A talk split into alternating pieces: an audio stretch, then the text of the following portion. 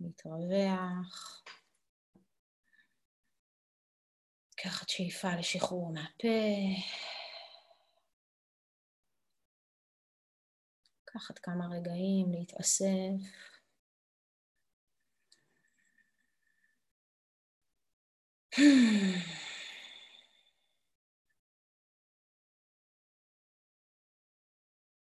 נשים לב לשינוי המרחב, מרחב ביתי של עשייה יומיומית למרחב ביתי של לימוד.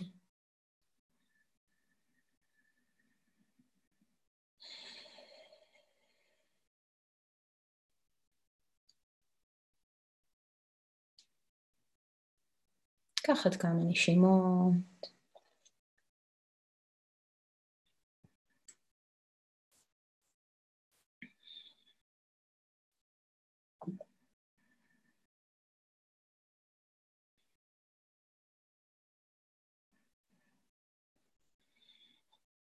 ולאט לאט נחזור למרחב המשותף.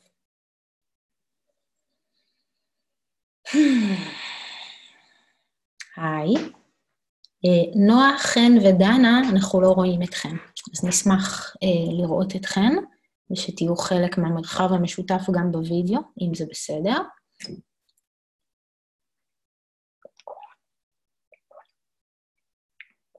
אוקיי, אז אנחנו נורא יחסית מעטים, מעטות היום, אה, דווקא יכול להיות שזה יהיה לטובתנו, כי, אוקיי, אמ, כי אני היום קצת אולי אה, אזמין אתכם יותר להשתתף בי בדרך כלל. אה, הפורמט הזה של הפילוסופיה והפודקאסט הוא בדרך כלל יותר אני מדברת, אבל היום דווקא חשבתי לשמוע קצת יותר אתכם ואתכן, אז יכול להיות שדווקא הפורום האינטימי יעזור לנו בנקודה הזאת. אמ, אם לא שומעים אותי או יש שאלות, אז תרגישו חופשי להתפרץ באמצע. אני קצת אחזור על מה שעשינו בפעם הקודמת. אה, ניהלנו דיון די ארוך ודי מעמיק בעיניי, במסגרת הפורמט, אה, על סוטרה 33, שבעצם מדברת על טיפוח ההופכי.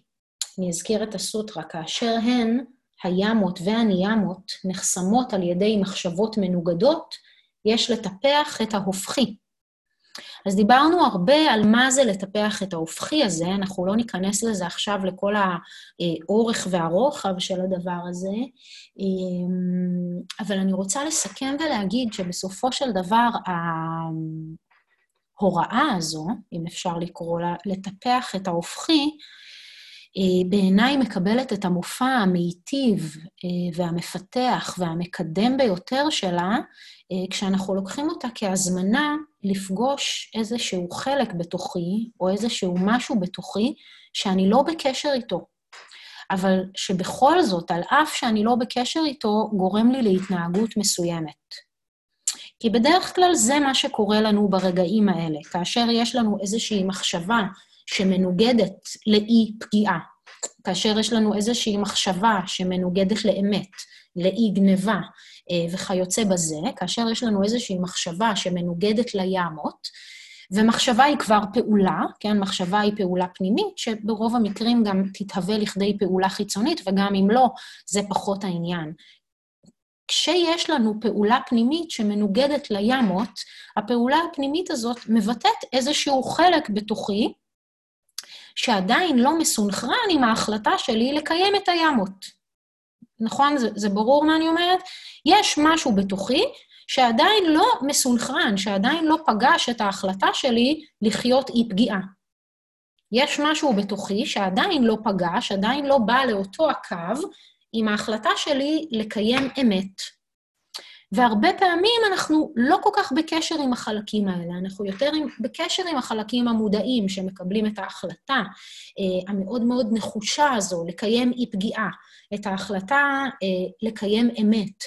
ומה שרוב הפעמים יקרה לנו, כשנפגוש פעולה שנוגדת את החלק הזה בתוכי, אוקיי? אני קיבלתי הכרעה לנהוג אה, או לגלם אי-פגיעה, כן, בחיים שלי, ואני פוגשת את עצמי כשאני מבצעת פעולה שלא מקיימת את ההכרעה הזו, אז בדרך כלל מה שיקרה לי זה שיעלה לי שיפוט עצמי וביקורת עצמית ואשמה אה, וכל מיני דברים כאלה. כן? בדרך כלל אנחנו נדלג על השלב של המחקר המאוד מאוד מעניין אה, ומאוד מאוד אה, פורה הזה שוויאסה, שוויאסה ופטנג'לי מזמינים אותנו אליו פה, המחקר של מהי תנודת התודעה שממנה נובעת ההתנהגות שהופכית לימות, כי יש תנודת תודעה כזו. כן, יש לי תנודת תודעה שהיא עוד לא בדיוק מוכנה לקחת על עצמה את ההסכם הזה של לקיים את הימות.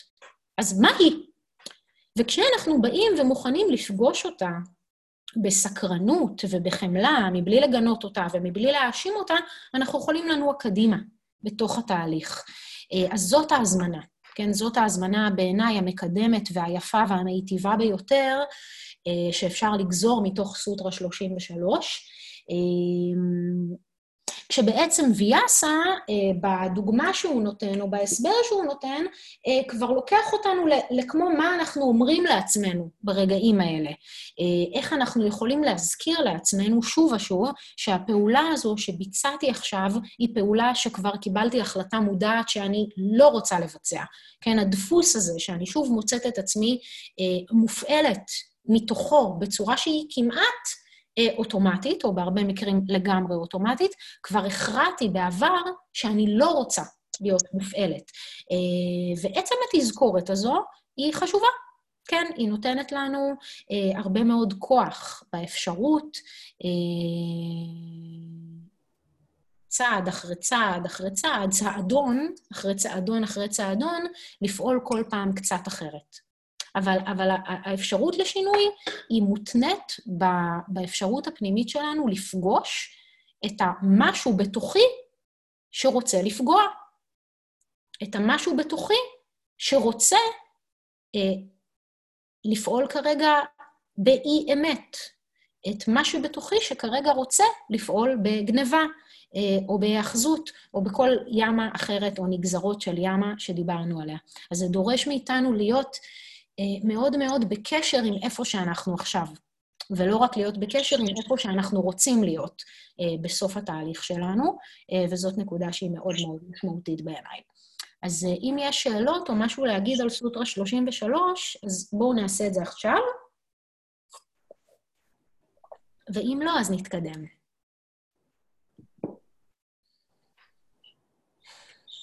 אוקיי.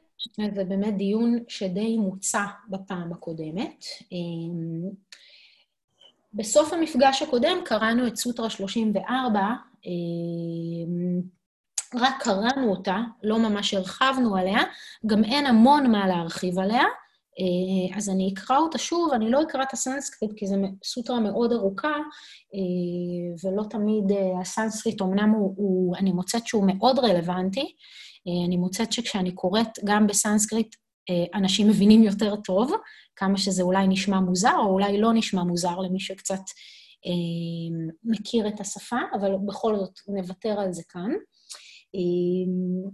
הסוטרה 34 אומרת ככה, המחשבות המנוגדות, כן, מה שדיברנו עליהן בסוטרה הקודמת, הוויתרקה, מה שבסנסקריט קוראים לו ויתרקה, הנגדי, כן, המחשבות שמנוגדות לימות ולניאמות, המבוססות על פגיעה וכו', כן, המחשבות המנוגדות שמבוססות על כמסה וכיוצא בזה, אז פטנג'לי נותן לנו כמה סוגים לאיך אנחנו יכולים, כמו במרכאות, להפר את הימות.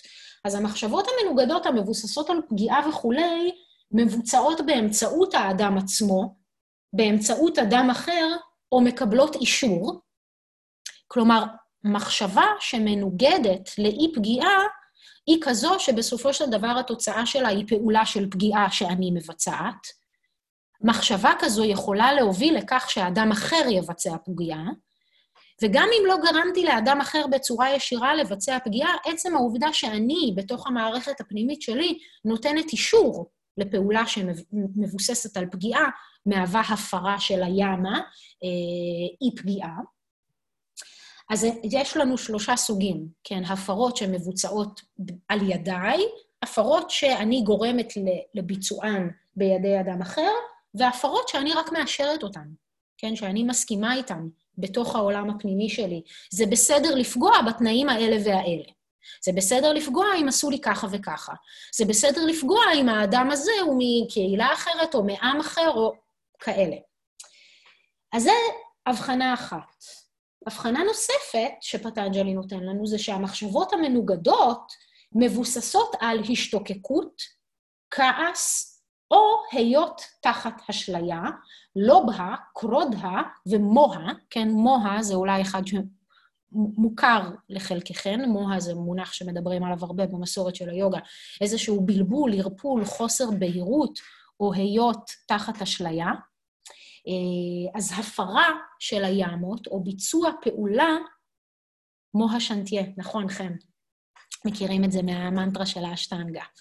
אמ, אז, אז מחשבות או פעולות שמנוגדות לימות, תמיד קודמים להן, או קודמות להן, תנודות הודעה של השתוקקות, כעס או היות תחת אשליה, אה, חוסר בהירות, והן יכולות להיות חלשות, בינוניות או עוצמתיות.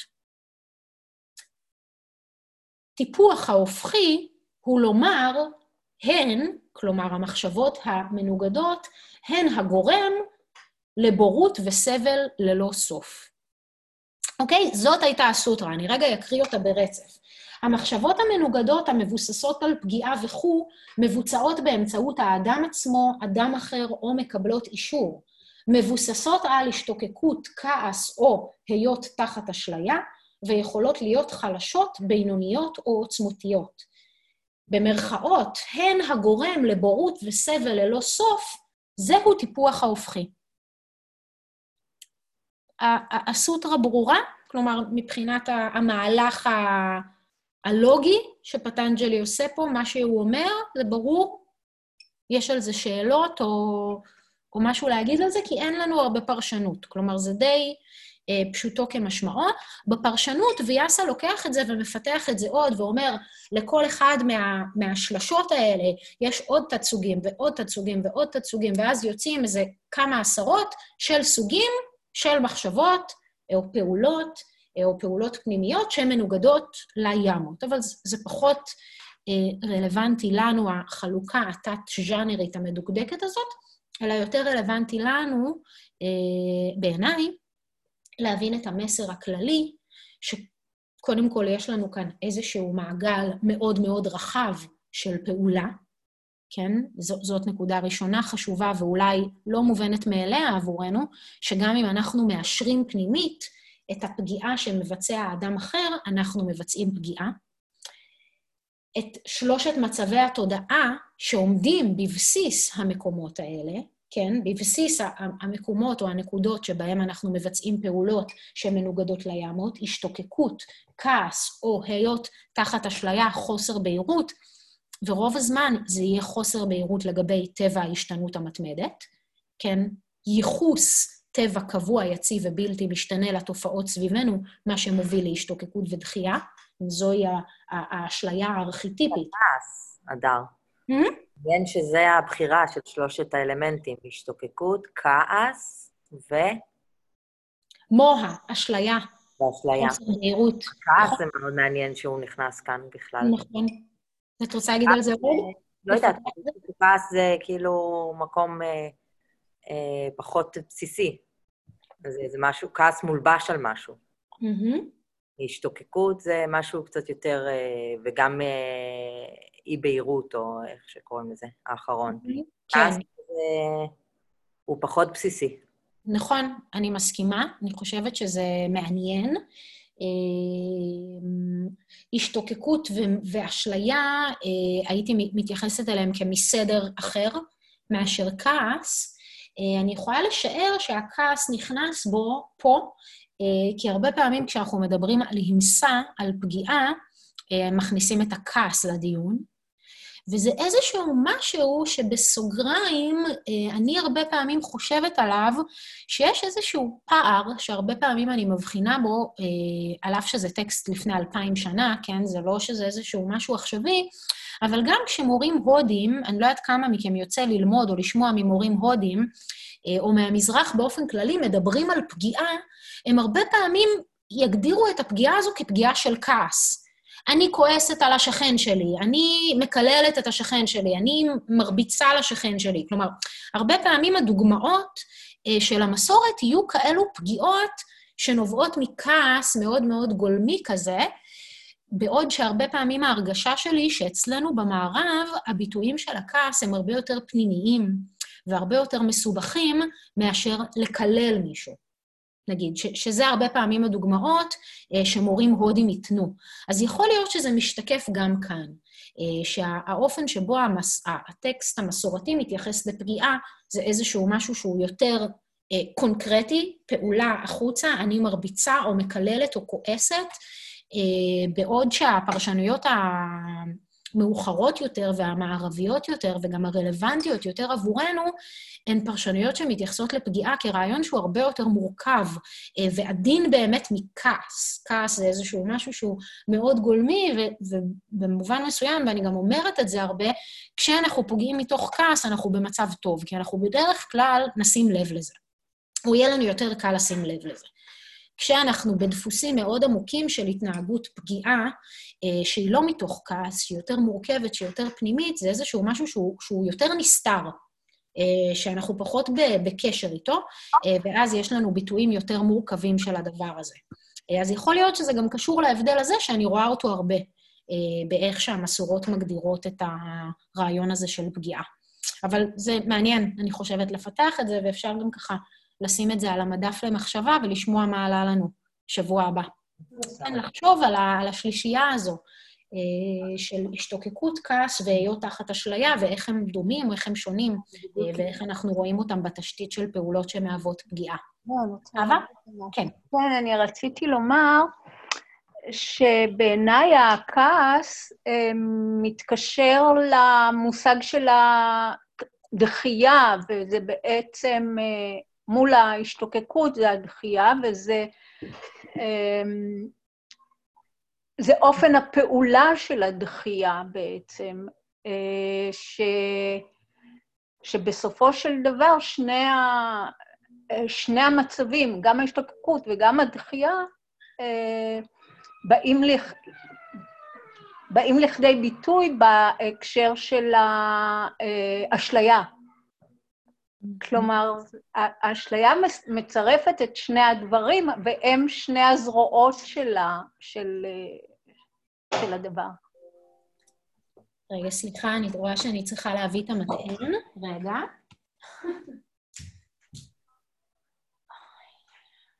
צריכה את זה. אה,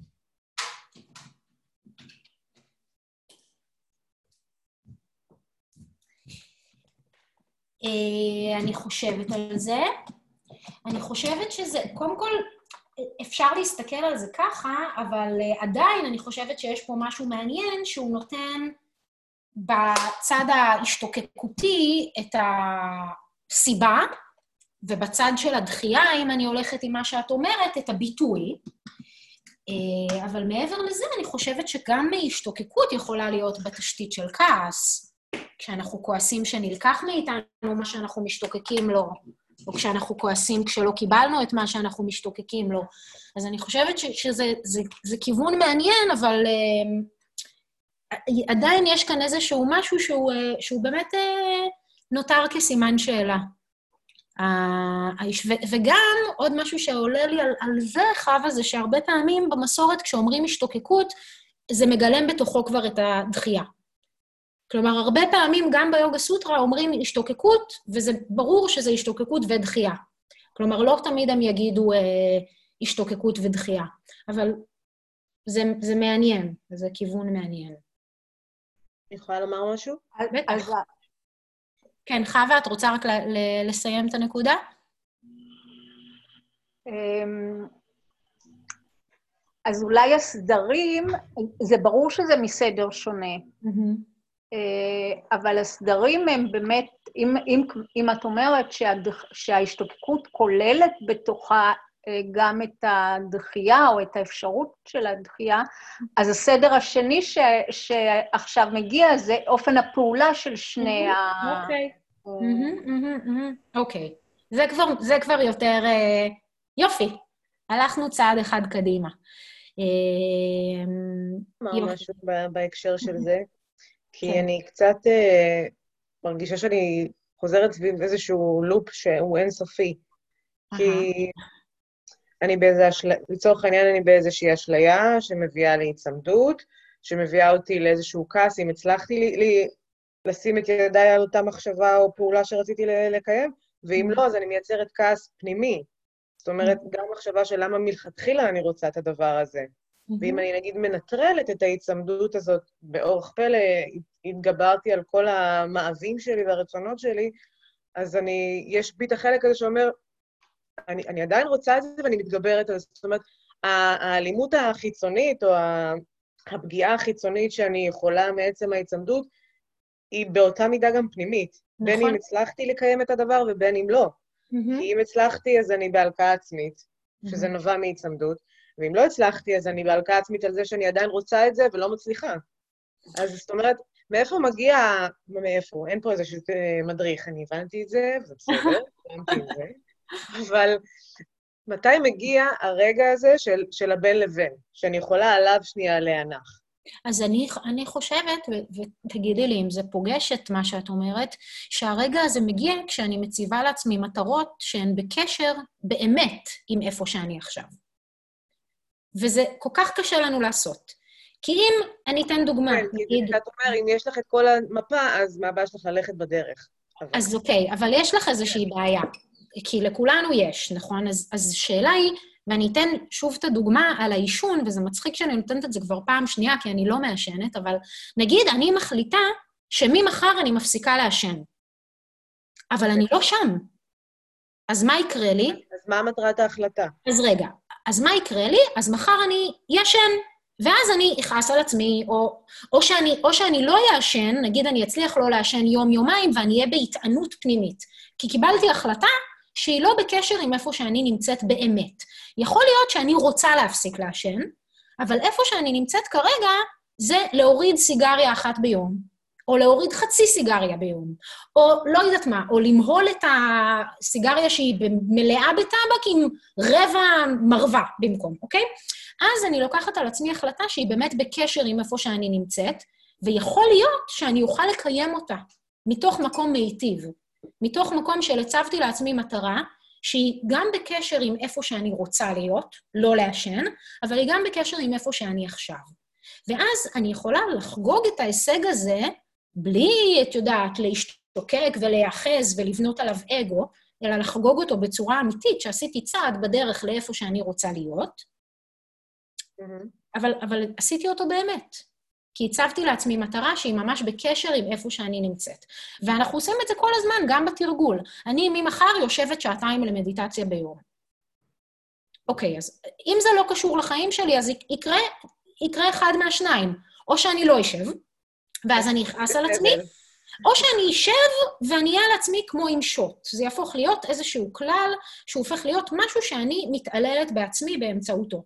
ואז יחזיק יום, יומיים, שבוע, שבועיים ויפסיק. אבל אם אני אומרת לעצמי, אוקיי, אני רוצה לשבת שעתיים ביום, אבל כרגע אני באפס, אז אולי אני אתחיל מחמש דקות, אולי אני אתחיל מעשר דקות, ואז אני אגביר את זה. אם אני רוצה להיות בן אדם שחי אי פגיעה, אבל אני פוגעת המון, אני יודעת שאני פוגעת המון, אז זה לא יעזור לי אם אני אחליט שאני ממחר לא פוגעת. אוקיי, זו דוגמה קצת אחרת. יכול להיות, כנראה שאני אצטרך לעבור איזשהו תהליך כדי להפסיק לפגוע. אולי אני אצטרך ללכת לטיפול כדי להפסיק לפגוע. זה לא שאני יכולה מהיום למחר לעשות טרנספורמציה של 180 מעלות.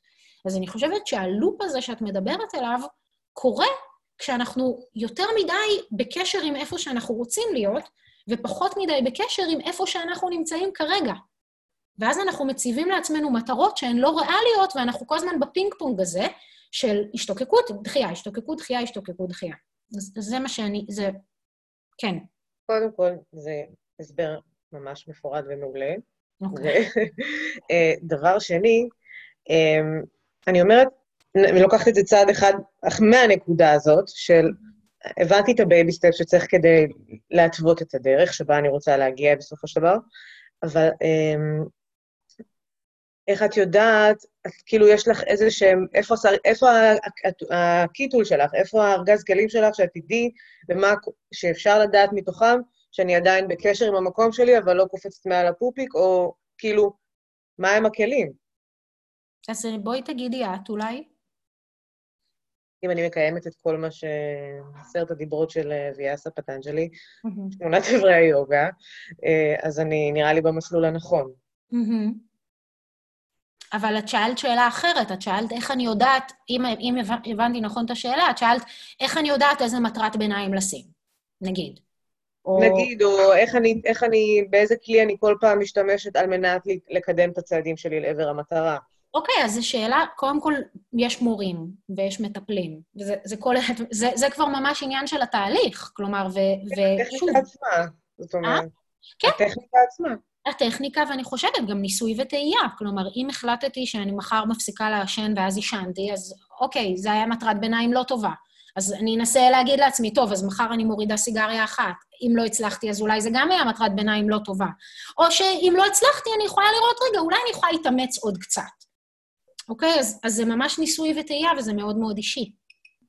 רואים. אבל צריך לאהוב את ה... לא לאהוב, אבל צריך לראות את, ה, את העומק ואת היופי בתהליך עצמו, בחקירה עצמה של איזה, איזה היכרות עמוקה אני רוכשת עם עצמי כשאני רואה שתכלס הצבתי לעצמי מטרה לא ריאלית. ואז אני בודקת עם עצמי, רגע, עם איזה מטרה אני כן יכולה לחיות? איזה מטרה אני יכולה להתאמץ כלפיה בצורה שהיא פוזיטיבית וחיובית ומיטיבה? איזה מטרה גורמת לי לשנוא את עצמי ולהאשים את עצמי ולהרגיש אה, שאני כישלון, אוקיי? אז זה אה, תהליך שהוא, שהוא מקסים בפני עצמו, בלי קשר לי אם אני בסוף אפסיק לעשן תוך חודש או תוך שנה או אף פעם. אז זה גם משהו שמאוד מאוד חשוב אה, בעיניי, אה, לתת לו את הערך שלו. רותי.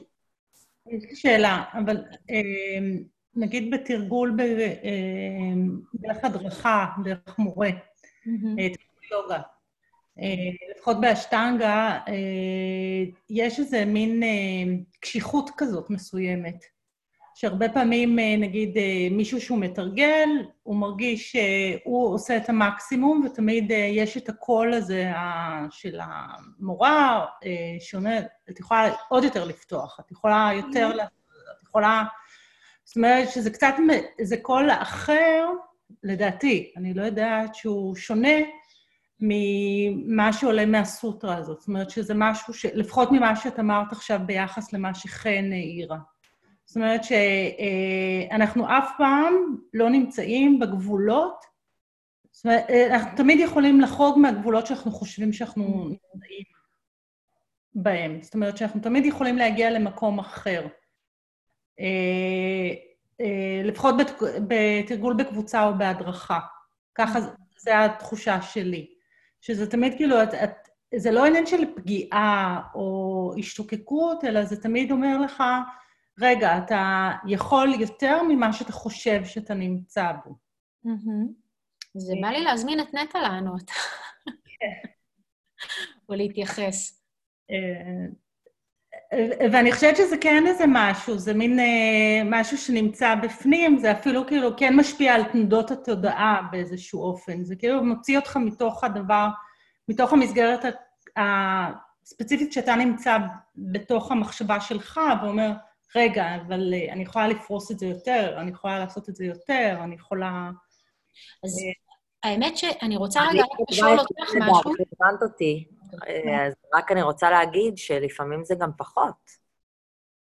ברור, ברור, אבל, אבל זה, אבל לרוב, אני, אני לא יודעת, לתחושתי, הרבה פעמים זה דווקא, לפחות אני שומעת את היותר דווקא, אבל אה, אולי זה בגלל שזאת אני, אבל. כן. לא יודע. נטע, את רוצה להגיד? אני חושבת שנאמר מה שהיה צריך. אוקיי. מבחינתי, כאילו, לדעתי... אה, כן. לדעתי, באמת אה, ספציפית, רותי, יותר אה, הווליום הזה הוא פחות נגיש לך, הפחות. כן. אמ, זהו, זה מה שיש לי להגיד. אז לי יש, קודם כל מעניין אותי להצביע על זה שהתחלת והגדרת את זה כקשיחות. שזו נקודה מעניינת בעיניי. אני לא, אני לא בטוחה שזה חיבור הרמטי. כאילו, זה גם איזשהו מקום של פרשנות פנימית, שחווה את, ה, את המקום הזה שבא ואומר לך, את יכולה יותר, כקשיחות. זה משהו מאוד תרבותי אה, אצלנו, אנחנו מאוד רגילים לזה מהבית ספר, ואולי מההורים שלנו, ומאופן כללי, איך שמסגרות בנויות, ואיך שאנחנו רגילים להשתייך למסגרת, ואני לא בטוחה שזה קשיחות. אה, ואני חושבת שזה חלק מהקסם אה, במורה, או בכלל בהתבוננות חיצונית. אה, שיכולה לבוא ולהגיד לך, את שמה לעצמך גבול במקום שבו הדרך דווקא פתוחה. אה, ויש בזה המון המון כוח והמון קסם בלהניע את התהליך קדימה, אם זה לא אוטומטי. כן? אולי כשזה אוטומטי זה נהיה קשיחות. כשאני באה ואומרת לכולם, אתם יכולים יותר, אתם יכולים יותר, אתם יכולים יותר, והצד השני של זה זה אתם מוותרים לעצמכם, אתם חלשים וכיוצא בזה. אז פה אולי זה איזשהו טעם כזה שאנחנו רגילים אליו מהבית ספר, והוא מאוד מאוד טראומטי, באמת, עבור הרבה מאיתנו. אבל המקום של החיבור הכל כך אינטימי הזה בין מורה לתלמיד, שהמורה כמו מלווה את התהליך ורואה אותו מבחוץ ואומר, פה את, את יכולה לעשות עוד צעד. פה את עוצרת כל פעם, ודווקא אני רואה בגוף, במערכת, בתודעה, את הבשלות לעשות עוד צעד, אז זה הקסם של מורה. זה, זה התפקיד של המורה בעיניי, וגם, כמו שנטע אמרה, להגיד, את יכולה לעשות פחות.